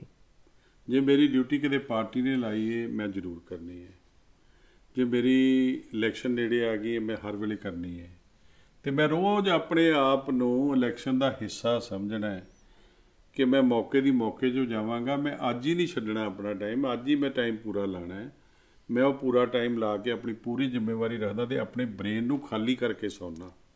ਟਿਊਸ਼ਨ ਲੈ ਕੇ ਨਹੀਂ ਸੌਂਦਾ ਅਫਸੋਸ ਲੈ ਕੇ ਨਹੀਂ ਸੌਂਦਾ ਕਿ ਮੈਂ ਅੱਜ ਲੰਮਾ ਪੈਣ ਲੱਗਾ ਤੇ ਯਾਰ ਬੜਾ ਭਾਰ ਏ ਉੱਥੇ ਨਹੀਂ ਗਏ ਸ਼ਰਮਿੰਦੇ ਹੋਵਾਂਗੇ ਇੱਥੇ ਨਹੀਂ ਆਏ। ਜਾਂ ਹੁਣ ਕਰੋਨਾ ਆ ਗਿਆ ਕਿਸੇ ਨੂੰ ਇਸ ਆਫਤ ਦਾ ਕੀ ਪਤਾ ਸੀ? ਹਾਂਜੀ। ਲੋਕਾਂ ਨੇ ਬੜੇ ਰਾਸ਼ਨ ਇਕੱਠੇ ਕੀਤੇ ਘਰਾਂ 'ਚ ਪਰ ਗਰੀਬ ਆਦਮੀ ਮਾਰਿਆ ਜੇ ਗਿਆ ਜਦੋਂ ਲੋਕਡਾਊਨ ਵੀ ਇੱਕਦਮ ਲੱਗਾ। ਮੋਦੀ ਸਾਹਿਬ ਨੇ ਇੱਕ ਦਿਨ 'ਚ ਲੋਕਡਾਊਨ ਲਾਤਾ ਸੀ। ਹਾਂਜੀ। ਅਸੀਂ ਡਿਊਟੀ ਸਮਝੀ ਰਾਸ਼ਨ ਲੈ ਕੇ ਜਾਣਾ। ਸੈਨੀਟਾਈਜ਼ਰ ਦਾ ਰਿਵਾਜ ਚੱਲਿਆ, ਲੋਕਾਂ ਨੇ ਮਸ਼ੀਨਾਂ ਨਾਲ ਚਲਾਉਣਾ ਸ਼ੁਰੂ ਕੀਤਾ, ਮੈਂ ਇੱਕ ਟੈਂਕ ਬਣਵਾਇਆ, ਜਿੰਦੇ 'ਚ 2000 ਲੀਟਰ ਤੇ ਜਾਂ 6000 ਲੀਟਰ ਪਾਣੀ ਪਾਉਣਾ, ਉਹਦੇ ਸੈਨੀਟਾਈਜ਼ਰ ਦੀ ਦਵਾਈ ਪਾਣੀ, ਚਾਰ ਬੰਦੇ ਨਾਲ ਭੇਜਣੇ, ਪੰਜਵਾਂ ਡਰਾਈਵਰ ਭੇਜਣਾ, ਉਹਨਾਂ ਨੇ ਸਾਰੀਆਂ ਗਲੀਆਂ ਜਾ ਕੇ ਸੈਨੀਟਾਈਜ਼ ਕਰਨਾ। ਫਿਰ ਸਾਡੇ ਜੁਮੇ ਆ ਗਿਆ ਜਿਹੜਾ ਸਾਡਾ ਰਿਲੇਸ਼ਨ ਸੀ, ਉਹਨੂੰ ਬੈੱਡ ਨਹੀਂ ਸੀ ਮਿਲਦੇ। ਫਿਰ ਸਾਡੇ ਜੁਮੇ ਆ ਗਿਆ ਕਿ ਸਾਨੂੰ ਐਡਮਿਸ਼ਨ ਨਹੀਂ ਸੀ ਮਿਲਦੀ ਹਸਪਤਾਲਾਂ 'ਚ ਇੰਨਾ ਬੁਰਾ ਹਾਲ ਹੋ ਗਿਆ।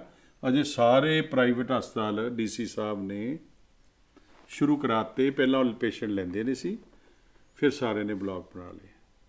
ਪਰ ਉਹਦੇ ਵਿੱਚ ਪਰ ਚਾਂਸ ਇੱਕ ਗੱਲ ਐਸੀ ਆ ਗਈ ਦੌੜ ਲੱਗ ਗਈ ਪੈਸੇ ਦੀ। ਜੀ। ਕਿਸੇ ਗਰੀਬ ਆਦਮੀ ਨੂੰ ਸਵਾ ਛੇ ਲੱਖ ਰੁਪਇਆ ਬਿੱਲ ਦੇਣਾ ਪੈ ਗਿਆ ਕਿਸੇ ਨੂੰ 4 ਲੱਖ ਬਿੱਲ ਦੇਣਾ ਪੈ ਗਿਆ ਕਿਸੇ ਨੂੰ 3 ਲੱਖ ਰੁਪਇਆ ਬਿੱਲ ਦੇਣਾ ਪੈ ਗਿਆ ਕਿਸੇ ਨੂੰ ਆਕਸੀਜਨ ਨਹੀਂ ਮਿਲੀ ਕਿਉਂਕਿ ਆਕਸੀਜਨ ਦੇ ਸਿਲੰਡਰ ਤੱਕ ਤੰਗੀ ਹੋ ਗਈ ਸੀ।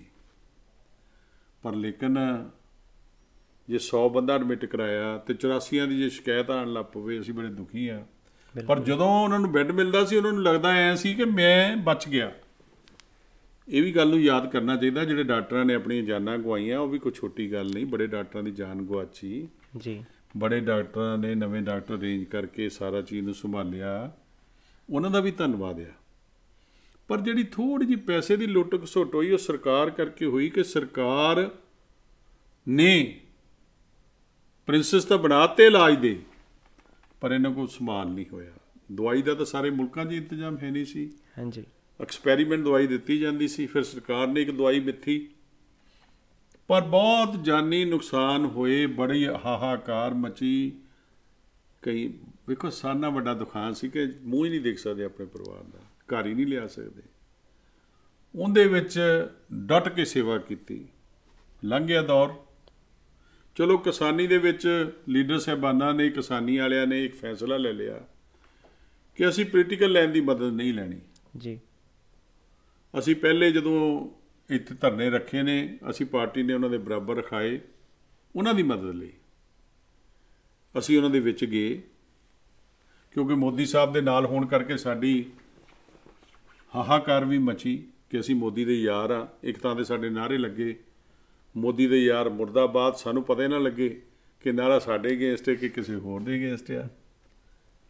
ਫਿਰ ਸਾਡੀ ਪਾਰਟੀ ਨੇ ਸਲਾਹ ਕੀਤੀ ਕਿ ਨਹੀਂ, ਕਿਉਂਕਿ ਮੈਂ ਬੜਾ ਧੰਨਵਾਦੀ ਆ ਬੀਬਾ ਹਰਸਿਮਰਤ ਦਾ, ਬੜਾ ਧੰਨਵਾਦੀ ਆ ਸਰਦਾਰ ਸੁਖਬੀਰ ਸਿੰਘ ਬਾਦਲ ਦਾ।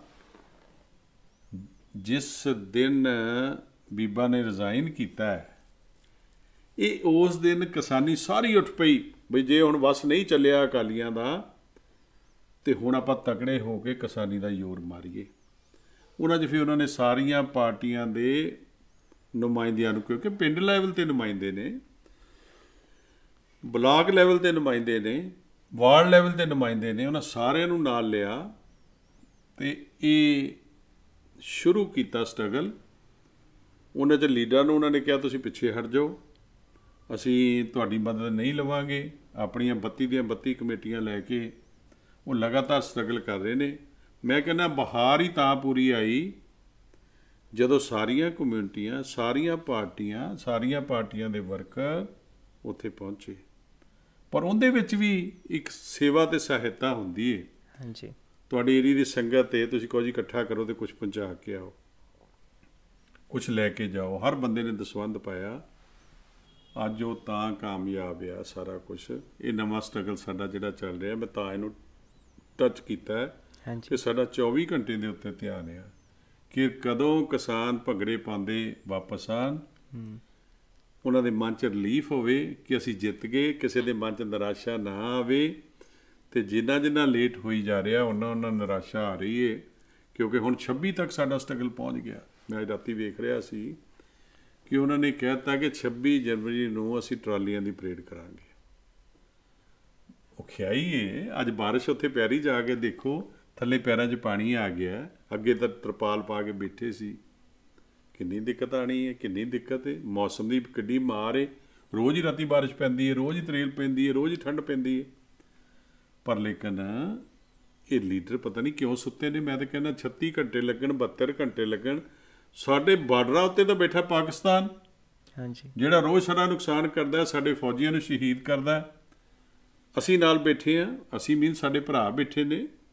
ਪਰ ਲੇਕਿਨ ਇਹ ਵਾਰਾ ਨਹੀਂ ਖਾਂਦੀ ਪੰਜਾਬ 'ਚ ਲੜਾਈ। ਪੰਜਾਬ ਨੂੰ ਤਾਂ ਇੱਕ ਵੱਖਰਾ ਪੈਕੇਜ ਹਰ ਵੇਲੇ ਇਹਨਾਂ ਨੂੰ ਬਾਰਡਰ ਦਾ ਦੇਣਾ ਚਾਹੀਦਾ ਤੇ ਪੰਜਾਬ ਨੂੰ ਇੰਨਾ ਤਕੜਿਆ ਕਰਕੇ ਰੱਖਣਾ ਚਾਹੀਦਾ ਕਿ ਪੰਜਾਬੀ ਦੇ ਵਿੱਚ ਜਿਵੇਂ ਧਰਤੀ ਮਾਂ ਦਾ ਖੂਨ ਬੋਲਦਾ ਹੈ ਉਹ ਹੋਰ ਬੋਲੇ ਉਹ ਹੋਰ ਤਕੜਾ ਹੋਵੇ ਵਿਸ਼ਵਾਸ ਕਰੇ। ਹੁਣ ਤੁਸੀਂ ਕਰੋਨਾ ਕੰਪੈਰੀਜ਼ਨ ਕਰ ਲਓ ਕੈਨੇਡਾ ਨਾਲ। ਹਾਂਜੀ ਹਾਂਜੀ। ਉਹਨਾਂ 2000 ਡਾਲਰ ਹਰ ਬੰਦੇ ਦੇ ਹਰ ਕੰਮ ਬੰਦੇ ਦੇ ਘਰ ਭੇਜਿਆ। ਵਾਈਫ ਨੂੰ ਵੱਖਰਾ ਭੇਜਿਆ ਹਸਬੰਡ ਨੂੰ ਵੱਖਰਾ ਭੇਜਿਆ। ਸਟੂਡੈਂਟ ਜਿਹੜੇ ਨਵੇਂ ਗਏ ਸੀ 12 1200 ਡਾਲਰ ਉਹਨਾਂ ਨੇ ਦਿੱਤਾ। ਹਾਂਜੀ ਹਾਂਜੀ। ਯਾਰ ਉੱਥੇ ਜਿਹਦੇ ਨਾਲ ਵੀ ਗੱਲ ਹੋਈ ਉਹਨੇ ਆਪਣੇ ਦੇਸ਼ ਦਾ ਗੁਣਗਾਇਨ ਕੀਤਾ। ਸਾਡੇ ਹੀ ਬੰਦੇ ਉੱਥੇ ਜਾ ਕੇ ਐਮਪੀ ਬਣੇ ਨੇ ਸਾਡੇ ਹੀ ਬੰਦੇ ਐਮਐਲਏ ਬਣੇ ਨੇ। ਬਿਲਕੁਲ ਜੀ ਬਿਲਕੁਲ। ਤੁਸੀਂ ਦੇਖੋ ਤੇ ਸਾਡੀ ਧਰਤੀ ਨੂੰ ਮਾਨ ਜਾਂਦਾ ਹੈ ਜਿੱਥੇ ਜਾਂਦੇ ਨੇ ਉੱਥੇ ਇਹਨਾਂ ਨੂੰ ਲੋਕ ਚੁਣ ਲੈਂਦੇ ਨੇ। ਪਰ ਲੇਕਿਨ ਸਾਨੂੰ ਕਿਉਂ ਇਦਾਂ ਕਰਦੇ ਨੇ ਪੰਜਾਬ ਦੇ ਵਿੱਚ? ਪੰਜਾਬ ਨੂੰ ਮੋਹਰੇ ਰੱਖਣ। ਹਮੇਸ਼ਾ ਪੰਜਾਬ ਦੇ ਸ਼ਹੀਦਾਂ ਨੇ ਸੇਵਾ ਕੀਤੀ ਏ ਤੇ ਸੇਵਾ 'ਚ ਮਾਨ ਲਿਆ। ਹੈ ਤੇ ਸੇਵਾ ਨਾਲ ਹੀ ਮਾਨ ਮਿਲਣਾ ਹੈ। ਉਦਾਂ ਨਹੀਂ ਮਾਨ ਮਿਲਣਾ ਕਿਸੇ ਨੂੰ। ਇਸ ਉਮਰ 'ਚ ਆ ਕੇ ਬੰਦਾ ਜਿਵੇਂ ਹੁਣ 60 ਸਾਲਾਂ ਦੇ ਅਸੀਂ ਹੋ ਗਏ, ਇਸ ਉਮਰ 'ਚ ਅਸੀਂ ਸੋਚਦੇ ਹਾਂ ਕਿ ਅਸੀਂ ਜਿੰਨਾ ਦੇਸ਼ ਲਈ ਕਰ ਲਈਏ, ਜਿੰਨਾ ਲੋਕਾਂ ਲਈ ਕਰ ਲਈਏ, ਸਾਡਾ ਉਹੋ ਹੀ ਸਰਮਾਇਆ। ਹੈ। ਇੱਕ ਨਾ ਪਰਸਨਲ ਸਵਾਲ ਹੈ, ਜੋ ਤੇ ਕਈ ਚੀਜ਼ਾਂ ਮੈਨੂੰ ਲੱਗਦਾ ਤੁਹਾਡੇ ਤੋਂ ਸਿੱਖ ਸਕਦੇ ਆ ਬਹੁਤ ਸਾਰੇ ਲੋਕ। ਤੁਸੀਂ ਇੱਕ ਗੱਲ ਕਹੀ, ਮੈਂ ਜਦੋਂ ਸੌਣਾ ਰਾਤੀ, ਉਹ ਮੈਂ ਦਿਮਾਗ ਖਾਲੀ ਕਰਕੇ ਸੌਣਾ ਤੇ ਇੱਕ ਬਹੁਤ, ਇਹ ਬਹੁਤ ਵੱਡੀ ਇੱਕ ਕਲਾ ਹੈ ਕਿਉਂਕਿ ਮੈਂ ਬਹੁਤ ਲੋਕ ਦੇਖਿਆ ਜੋ ਇਸ ਚੀਜ਼ 'ਚ ਸਟਰਗਲ ਕਰਦੇ ਆ। ਰਾਤੀ ਸੌਣ ਲੱਗੇ, ਦਿਮਾਗ 'ਚ ਇੰਨਾ ਕੁਝ ਚੱਲਦਾ ਕਿ ਉਹ ਖਾਲੀ ਹੁੰਦਾ ਹੀ ਨਹੀਂ, ਨੀਂਦ ਨਹੀਂ ਆਉਂਦੀ। ਜਾਂ ਬਸ ਉਹ ਇੱਕ ਉਹ ਦੁੱਖ ਜਾਂ ਜੋ ਵੀ ਇਮੋਸ਼ਨ ਹੁੰਦਾ ਉਹਨੂੰ ਲੈ ਕੇ ਸੋ ਜਾਂਦੇ ਆ। ਵੀ ਸ਼ਾਇਦ ਭੁੱਲ ਜੀਏ ਸੁਬਾ ਪਰ ਉਹ ਭੁੱਲਦੇ ਤਾਂ ਨਹੀਂ, ਚਲੋ। ਪਰ ਉਹ ਮੈਂ ਤੁਹਾਡੇ ਪੁੱਛਣਾ ਚਾਹੁੰਦਾ ਵੀ ਤੁਹਾਡੇ ਸੌਣ ਲੱਗੇ ਦਿਮਾਗ 'ਚ ਕੀ ਕੁਝ ਚੱਲਦਾ? ਕਿਉਂਕਿ ਤੁਸੀਂ ਇੰਨਾ ਪੂਰਾ ਦਿਨ ਲੋਕਾਂ ਦੀ ਸੇਵਾ ਕੀਤੀ ਠੀਕ ਹੈ? ਸਾਰੇ ਕਿਤੇ ਗਏ ਆਪਦਾ ਜ- ਜਿੰਨਾ ਵੀ ਤੁਸੀਂ ਉਹ ਉਸ ਤੋਂ ਵੱਧ ਹੀ ਕੀਤਾ। ਸਾਰਾ ਦਿਨ ਤੁਸੀਂ ਆਪਦਾ ਲੋਕਾਂ ਲਈ ਅ, ਆਪਦਾ ਦਿੱਤਾ ਉਹਨਾਂ ਨੂੰ। ਰਾਤ ਵੇਲੇ ਤੁਹਾਡੇ ਦਿਮਾਗ 'ਚ ਕੀ ਚੱਲਦਾ ਤੇ ਉਹ ਤੁਸੀਂ ਖਾਲੀ ਕਿਵੇਂ ਕਰਦੇ ਹੋ? ਤੇ ਵੀ ਤੁਸੀਂ ਜੇ ਸਿਖਾ ਵੀ ਸਕਦੇ ਹੋ ਲੋਕਾਂ ਨੂੰ ਉਹ ਬਹੁਤ ਵੱਡੀ ਚੀਜ਼ ਹੋ ਕਿਉਂਕਿ ਮੈਂ ਵੀ ਇਸ ਚੀਜ਼ ਨਾਲ ਸਟਰਗਲ ਕੀਤੀ ਹੈ ਕਿਸੇ ਸਮੇਂ ਤੇ ਤੇ ਬਹੁਤ ਲੋਕ ਹੈ ਜੋ ਇਸ ਟਾਈਮ ਕਰ ਵੀ ਰਹੇ ਉਹਨਾਂ ਨੂੰ ਪਤਾ ਨਹੀਂ ਵੀ ਰਾਤੀ ਅਸੀਂ ਦਿਮਾਗ ਖਾਲੀ ਕਿਵੇਂ ਕਰੀਏ ਚੈਨ ਦੀ ਨੀਂਦ ਕਿਵੇਂ ਸੋਈਏ। ਅੱਜ ਦਾ ਕੰਮ ਕਦੀ ਕੱਲ ਤੇ ਨਾ ਛੱਡੋ ਇਹ ਤੇ ਵੱਡਿਆਂ ਨੇ ਵੀ ਕਿਹਾ ਹੈ। ਬਿਲਕੁਲ ਜੀ। ਗੁਰੂ ਮਹਾਰਾਜ ਨੇ ਵੀ ਕਿਹਾ ਆ ਜਿਹੜਾ ਸੱਚੇ ਪਾਤਸ਼ਾਹ ਨੇ ਲੰਗਰ ਸ਼ੁਰੂ ਕੀਤਾ ਨਾ ਜੀ ਹਾਂਜੀ। 20 ਰੁਪਈਆਂ ਵਾਲਾ ਬਿਲਕੁਲ। ਇਹ ਵੇਖ ਲਓ ਸਾਰੀ ਰਹਿੰਦੀ ਦੁਨੀਆ ਤੱਕ ਖਤਮ ਨਹੀਂ ਹੋਣਾ ਚੱਲਦਾ ਰਹਿਣਾ ਵਿਉਂਤ ਬਣਾ ਗਏ। ਬਿਲਕੁਲ। ਤੁਸੀਂ ਸੇਵਾ ਕਰ ਸਕਦੇ ਹੋ ਸੇਵਾ ਇਹਦਾ ਮਤਲਬ। ਤੀਜੀ ਗੱਲ ਇਹ ਹੈਗੀ ਏ ਕਿ ਤੁਸੀਂ ਜੇ ਕੋਈ ਗਲਤ ਕੰਮ ਕਰ ਬੈੰਦੇ ਹੋ ਤੁਹਾਡੇ ਮਨ 'ਚ ਆ ਜਾਂਦਾ ਹੈ ਮੇਰੇ ਕੋਲ ਗਲਤੀ ਹੋ ਗਈ ਜੇ ਉਹਨੂੰ ਉਦੋਂ ਹੀ ਰੀਅਲਾਈਜ਼ ਕਰ ਲਓ ਤੁਹਾਡੀ ਗੱਲ ਖਤਮ। ਬਿਲਕੁਲ। ਜੇ ਤੁਸੀਂ ਉਹਨੂੰ ਪ੍ਰੋਟੈਸਟ 'ਚ ਲੈ ਆਓ ਜੇ ਉਹਨੂੰ ਤੁਸੀਂ ਪ੍ਰੈਸ਼ਰ 'ਚ ਲੈ ਆਓ ਤੁਹਾਡੇ ਦਿਮਾਗ ਤੇ ਵੀ ਪ੍ਰੈਸ਼ਰ ਪਵੇਗਾ ਤੁਹਾਡੇ ਸਾਹਮਣੇ ਵਾਲੇ ਦੇ ਵੀ ਪ੍ਰੈਸ਼ਰ ਪਵੇਗਾ।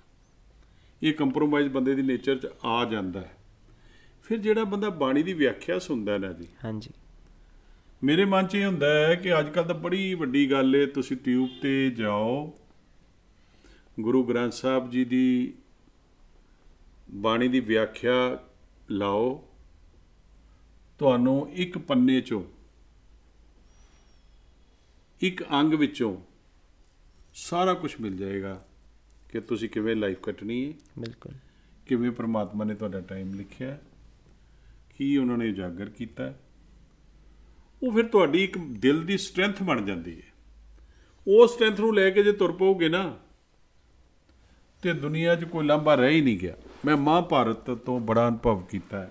ਜੀ। ਦੋ ਸੀਰੀਅਲ ਹਿੰਦੂ ਧਰਮ ਤੇ ਬਣਾਏ ਗਏ ਨੇ ਰਮਾਇਣ ਤੇ ਮਹਾਭਾਰਤ। ਤੁਸੀਂ ਉਹ ਚ ਦੇਖੋ ਭਗਵਾਨ ਵਾਲਮੀਕ ਜੀ ਦਾ ਰੋਲ ਦੇਖੋ।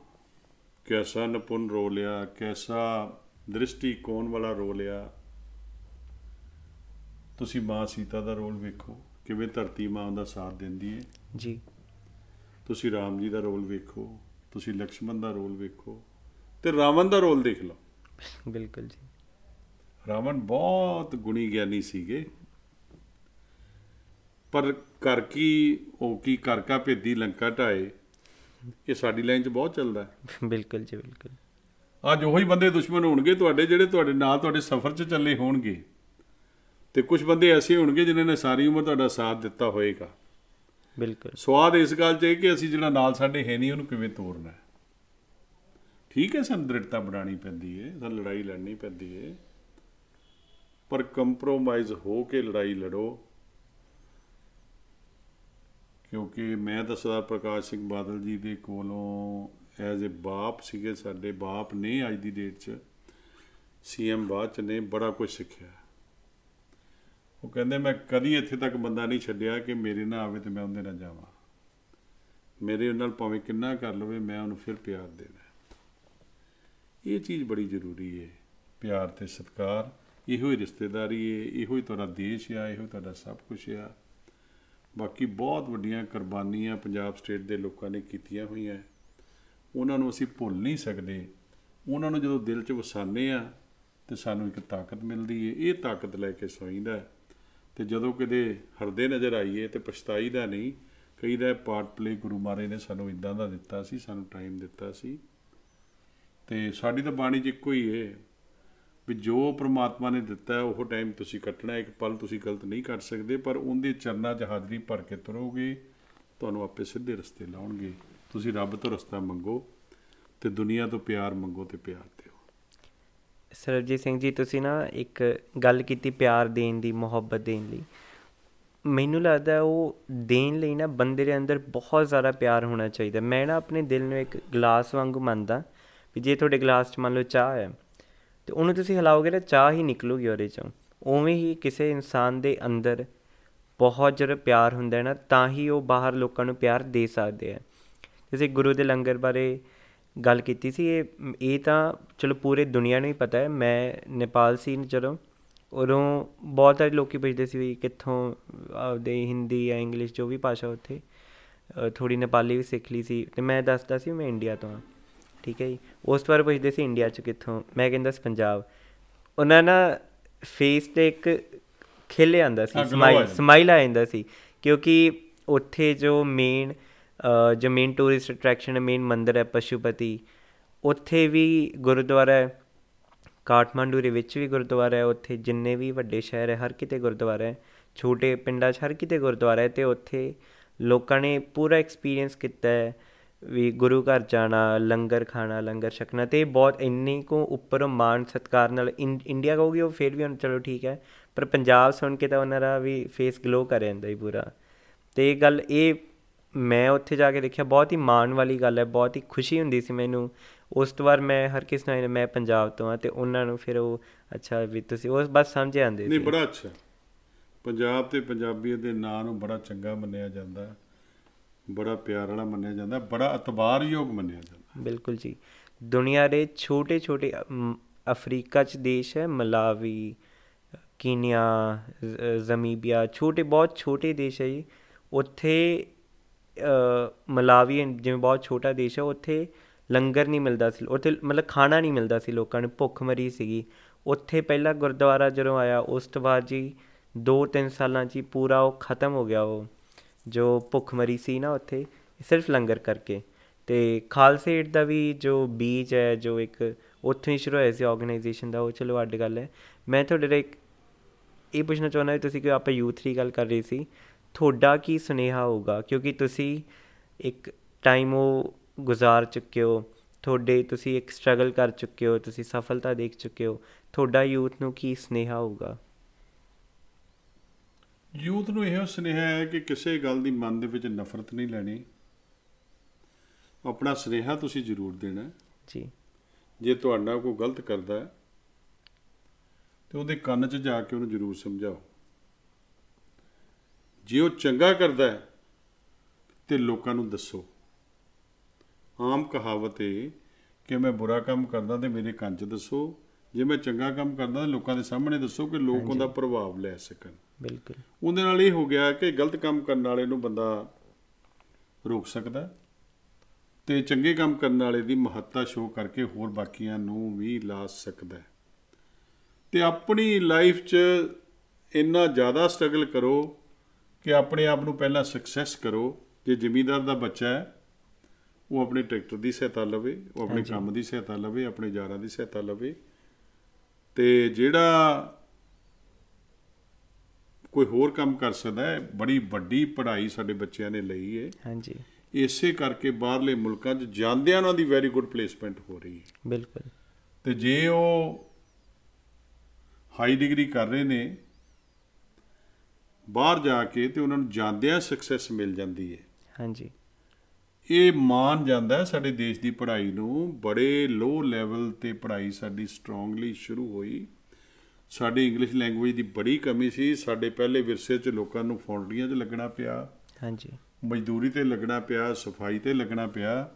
ਹੁਣ ਸਾਡੇ ਬੱਚੇ ਕਮਾਂਡਰ ਨੇ ਤੇ ਗੋਰੇ ਲੋ ਲਾਈਨ 'ਚ ਨੇ ਕਿਉਂਕਿ ਪੜ੍ਹ ਨਹੀਂ ਸਕੇ ਉੱਤੇ ਪਹੁੰਚ ਨਹੀਂ ਸਕੇ ਡਿਗਰੀਆਂ ਨਹੀਂ। ਤੇ ਮੈਂ ਚਾਹਾਂਗਾ ਕਿ ਕੋਈ ਵੀ ਬੱਚਾ ਆਪਣੀ ਪੜ੍ਹਾਈ ਨੂੰ ਘੱਟ ਨਾ ਸਮਝੇ, ਖਾਸ ਕਰਕੇ ਸਾਡੀ ਬੇਟੀ।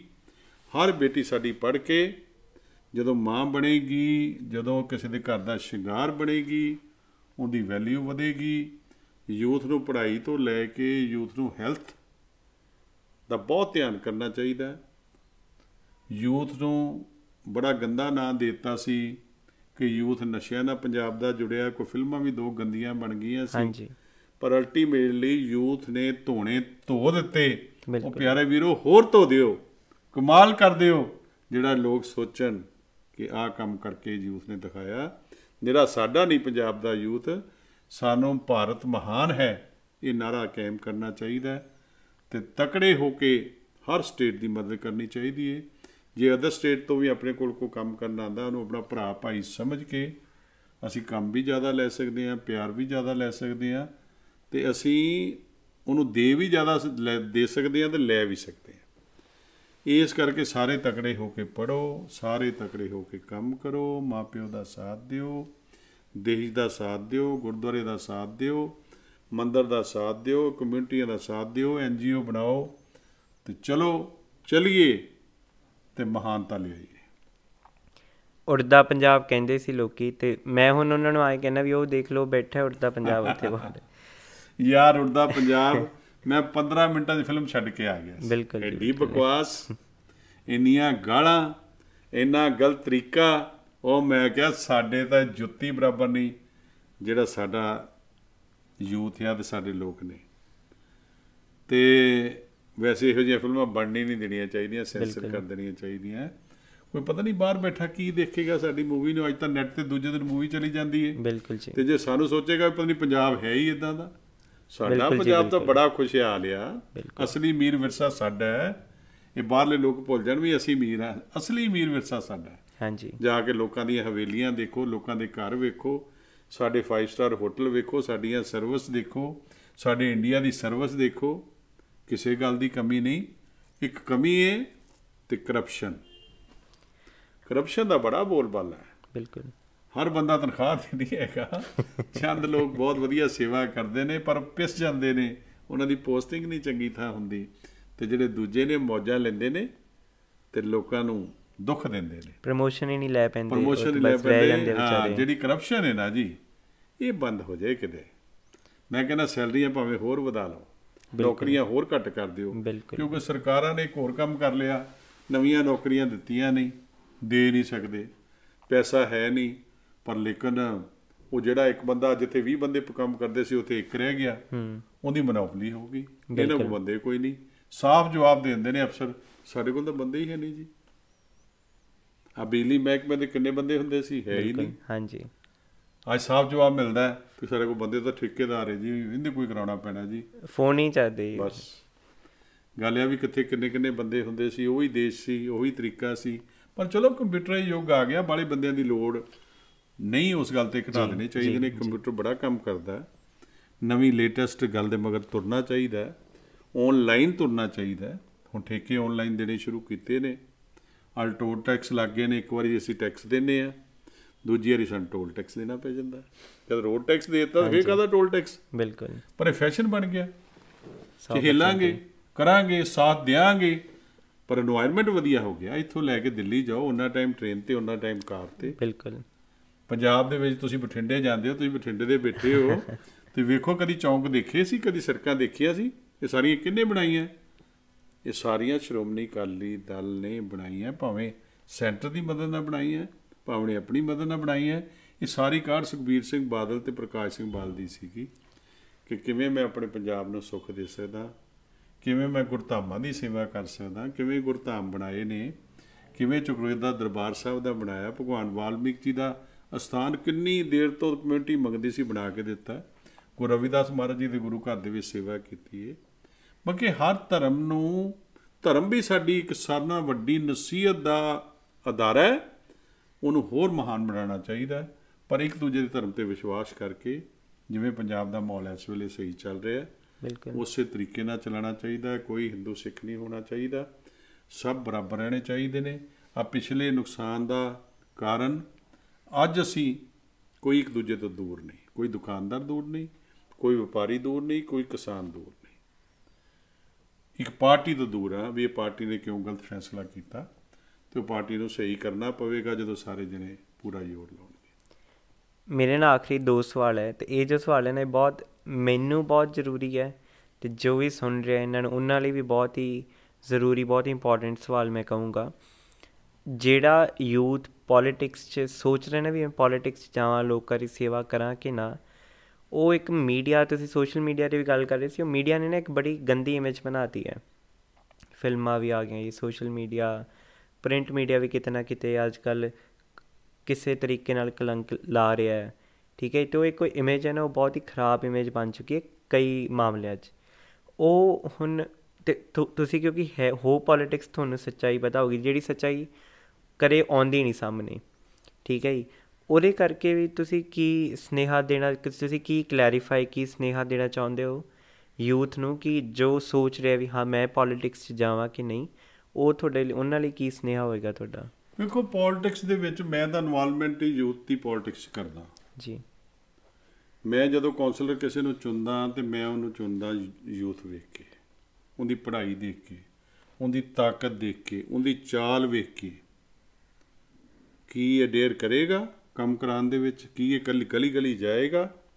ਜੇ ਮੇਰੀ ਉਹ ਬਾਡੀ ਥੜਲੀ ਠੀਕ ਆ ਤੇ ਮੈਂ ਆਪੇ ਜਿੱਤ ਜਾਵਾਂਗਾ। ਜੇ ਮੇਰਾ ਬੰਦਾ ਥੜਲਾ ਕੋ ਕੰਮ ਨਹੀਂ ਕਰੇਗਾ ਮੈਂ ਨਹੀਂ ਜਿੱਤ ਪਾਵਾਂਗਾ। ਪਹਿਲਾ ਸੁਨੇਹਾ ਤਾਂ ਮੇਰਾ ਇਹ ਆ ਕਿ ਨੌਜਵਾਨ 2-4 ਸਾਲ ਥਿੜਕਣਗੇ ਐਕਸਪੀਰੀਅੰਸ ਲੈਣਗੇ ਫਿਰ ਬੜੇ ਸਟਰੋਂਗ ਹੋ ਕੇ ਨਿਕਲਣਗੇ। 100% ਸਾਡੇ ਸ਼ਹਿਰ 'ਚ ਬੜੇ ਨੌਜਵਾਨ ਨਿਕਲੇ ਨੇ ਜਿਹੜੇ ਆਜ਼ਾਦ ਵੀ ਜਿੱਤੇ ਨੇ। ਉਹਨਾਂ ਨੇ ਪਾਰਟੀ ਨਹੀਂ ਦੇਖੀ ਆਜ਼ਾਦ ਜਿਤਾਤਾ ਪਰ ਉਹ ਲਗਾਤਾਰ ਜਿੱਤ ਰਹੇ ਨੇ ਲਗਾਤਾਰ ਸੇਵਾ ਕਰ ਰਹੇ ਨੇ। ਐਮ ਕੌਂਸਲਰ ਤੋਂ ਐਮਐਲਏ ਬਣੇ ਨੇ। ਅੱਜ ਵੀ ਐਗਜ਼ਾਮਪਲ ਆ। ਭਾਵੇਂ ਅਦਰ ਪਾਰਟੀ ਦੇ ਬਣੇ ਨੇ। ਹੁਣ ਵੇਖੋ ਰਿੰਕੂ ਬਣੇ ਨੇ। ਉਹ ਕੌਂਸਲਰ ਸੀ। ਬੇਰੀ ਬਣੇ ਨੇ ਉਹ ਕੌਂਸਲਰ ਸੀ।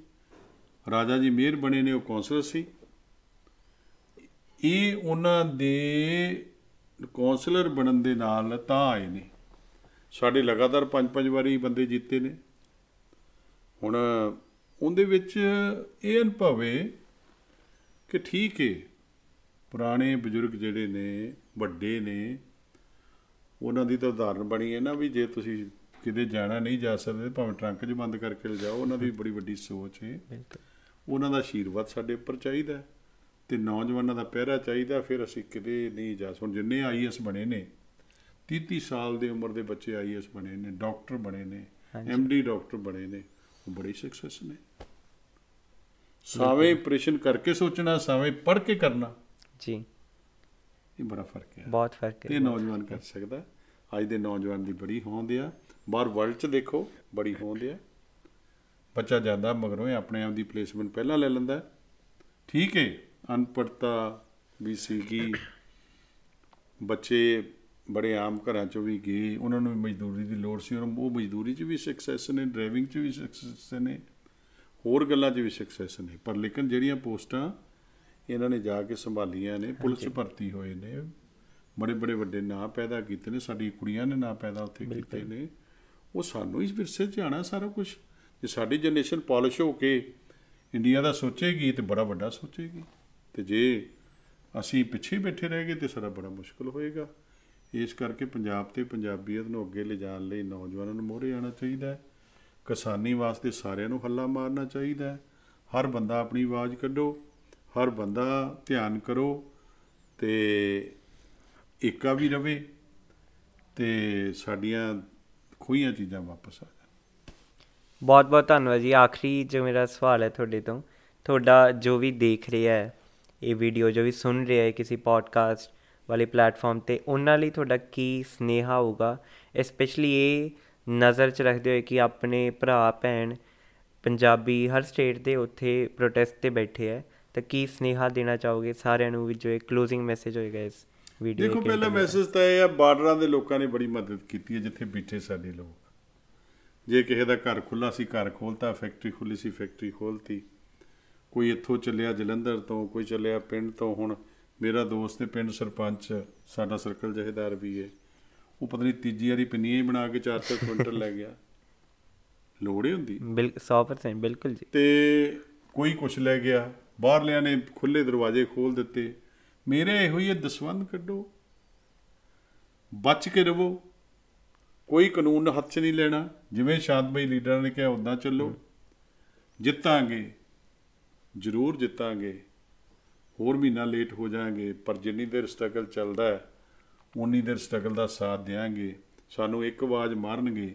ਸਰਦਾਰ ਸੁਖਬੀਰ ਸਿੰਘ ਬਾਦਲ ਨੇ ਕਿਹਾ, ਸਾਰੀ ਪਾਰਟੀ ਉੱਥੇ ਖਲੋਤੀ ਹੋਏਗੀ। ਰੋਜ਼ ਗੁਰਦੁਆਰਿਆਂ 'ਚ ਅਸੀਂ ਅਰਦਾਸ ਕਰ ਰਹੇ ਹਾਂ ਕੱਲ ਵੀ ਵੱਡਾ ਸਮਾਗਮ ਸਾਡਾ ਹੋਇਆ ਹੈ।